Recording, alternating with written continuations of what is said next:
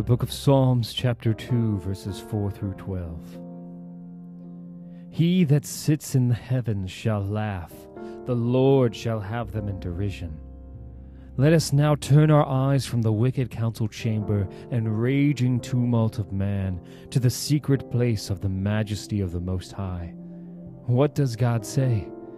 What will the king do to the men who reject his only begotten Son, the heir of all things? Mark the quiet dignity of the Omnipotent One, and the contempt which he pours upon the princes and their raging people. He has not taken the trouble to rise up and do battle with them. He sits in the heavens. He despises them. He knows how absurd, how irrational, how futile their attempts are against him. And therefore he laughs at them. Verse 5 Then he shall speak unto them in his wrath, and vex them in his sore displeasure. Yet have I set my king upon my holy hill of Zion. After he has laughed, he shall speak. He needs not smite. The breath of his lips is enough. At the moment when their power is at its height and their fury most violent, then shall his word go forward against them. And what is it that he says? It is a very galling sentence. Yet, says he, despite your malice, despite your tumultuous gatherings, despite the wisdom of your counsels, despite the craft of your lawgivers, yet have I set my king upon my holy hill of Zion. Is that not a grand exclamation? He has already done that which the enemy seeks to prevent. While they are proposing, he has disposed the matter. Jehovah's will is done, and man's will frets and raves in vain. God's anointed is appointed and shall not be disappointed. Look back through all the ages of infidelity Hearken to the high and hard things which men have spoken against the Most High. Listen to the rolling thunder of earth's volleys against the majesty of heaven. And then think that God is saying all the while, Yet have I set my king upon my holy hill of Zion. Yet Jesus reigns. Yet he sees of the travail of his soul, and his unsuffering kingdom yet shall come when he shall take unto himself his great power, and reign from the river unto the ends of the earth. Even now he reigns in Zion, and our glad lips sound forward the praises of the Prince of Peace. Greater conflicts may here be foretold, but we may be confident that victory will be given to our Lord and King. Glorious triumphs are yet to come. Hasten them, we pray, O Lord. It is Zion's glory and joy that her King is in her, guarding her from her foes, and filling her with all manner of good things. Jesus sits upon the throne of grace and the throne of power in the midst of his church. In him is Zion's best safeguard. Let her citizens be glad in him. Thy walls are strength, and at thy gates a guard of heavenly warriors waits. Nor shall thy deep foundations move, fixed on his counsels and his love. Thy foes in vain designs engage, against his throne in vain they rage, like rising waves with angry roar, that dash and die upon the shore. Verse 7 through 9 I will declare the decree the Lord has said unto me. Thou art my son, this day have I begotten thee. Ask of me, and I shall give thee the heathen for thine inheritance, and the uttermost parts of the earth for your possession. You will break them with a rod of iron, you will dash them in pieces like a potter's vessel. This psalm wears something of a dramatic form, for now another person is introduced as speaking.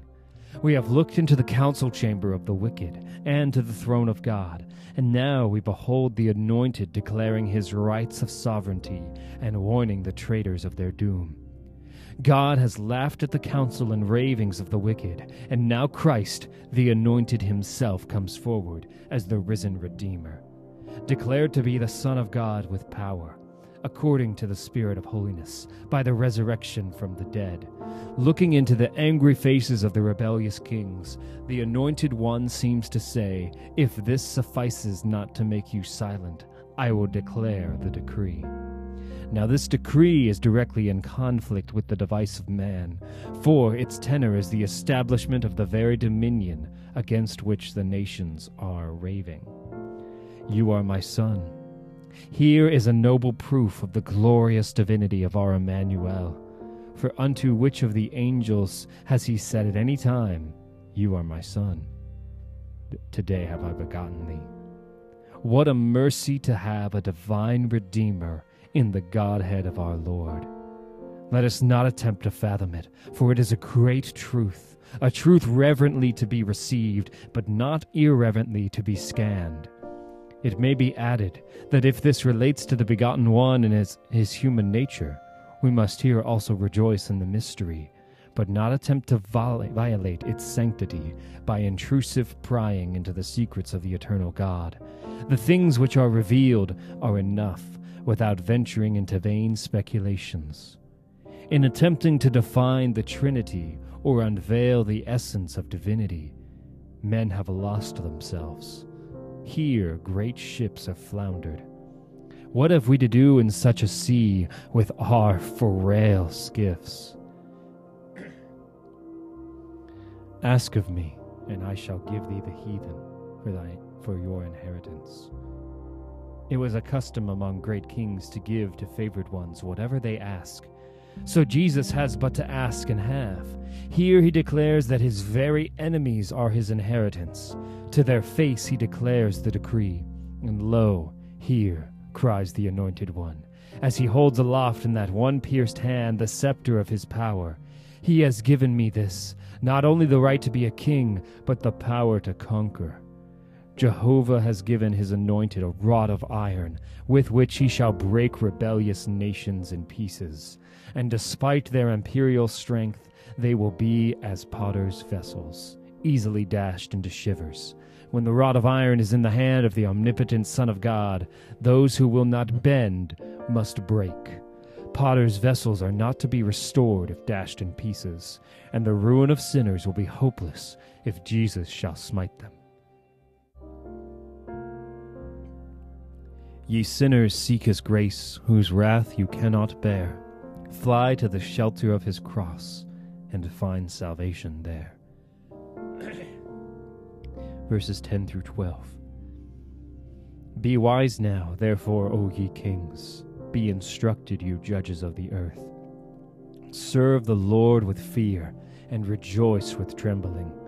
Kiss the Son, lest he be angry, and you perish from the way when his wrath is kindled but a little. Blessed are all they that put their trust in him. The scene changes once more, and counsel is given to those who have taken counsel to rebel. They are exhorted to obey and give the kiss of homage and affection to him whom they have hated. Be wise. It is always wise to be willing to be instructed especially when such instruction tends to the salvation of the soul. Be wise now, therefore. Delay no longer, but let good reason weigh with you. Your warfare cannot succeed. Therefore, desist and yield cheerfully to him who will make you bow if you refuse his yoke. Oh, how wise, how infinitely wise is obedience to Jesus, and how dreadful is the folly of those who continue to be his enemies. Serve the Lord with fear. Let reverence and humility be mingled with your service. He is a great God, and we are but puny creatures. Bend, therefore, in lowly worship, and let fear mingle with all your obedience to the great Father of the ages Rejoice with trembling. There must ever be a holy fear mixed with the Christian's joy. This trembling, fear without joy, is torment. This is a sacred compound, yielding a sweet smell, and we must see to it that we burn no other upon the altar. Fear without joy is torment, and joy without fear would be presumption. Mark the solemn argument for reconciliation and obedience. It is an awful thing to perish in the midst of sin, in the very way of rebellion. And yet, how easily could his wrath destroy us suddenly? It needs not that his anger should be heated seven times hotter. Let the fuel kindle but a little, and we are consumed. O sinner, take heed of the terrors of the Lord, for our God is a consuming fire. Note the benediction with which the psalm closes Blessed are they that put their trust in him. Have we a share in this blessedness? Do we trust in him? Our faith may be slender as a spider's thread, but if it is real, we are in our measure blessed. The more we trust, the more fully shall we know this blessedness. We may therefore close the psalm with the prayer of the apostles Lord, increase our faith. The first psalm was a contrast between the righteous man and the sinner. The second psalm is a contrast between the tumultuous disobedience of the ungodly world and the sure exaltation of the righteous Son of God. In the first psalm, we saw the wicked driven away like chaff in the second psalm, we see them broken in pieces like a potter's vessel. In the first psalm, we beheld the righteous like a tree planted by the rivers of water, and here we contemplate Christ, the covenant head of the righteous, made better than a tree planted by the rivers of water, for he is made king of all the islands, and all the heathens bow before him and kiss the dust, while he himself gives a blessing to all those who put their trust in him. The two Psalms are worthy of the very deepest attention. They are, in fact, the preface in the entire book of Psalms, and were by some of the ancients joined into one. They are, however, two Psalms, for Paul speaks this of the second Psalm. The first shows us the character and lot of the righteous, and the next teaches us that the Psalms are messianic and speak of Christ the Messiah the prince shall reign from the river even unto the ends of the earth. That they have both a far reaching prophetic outlook, we are well assured, but we do not feel competent to open up that matter right now, and must leave it to abler hands.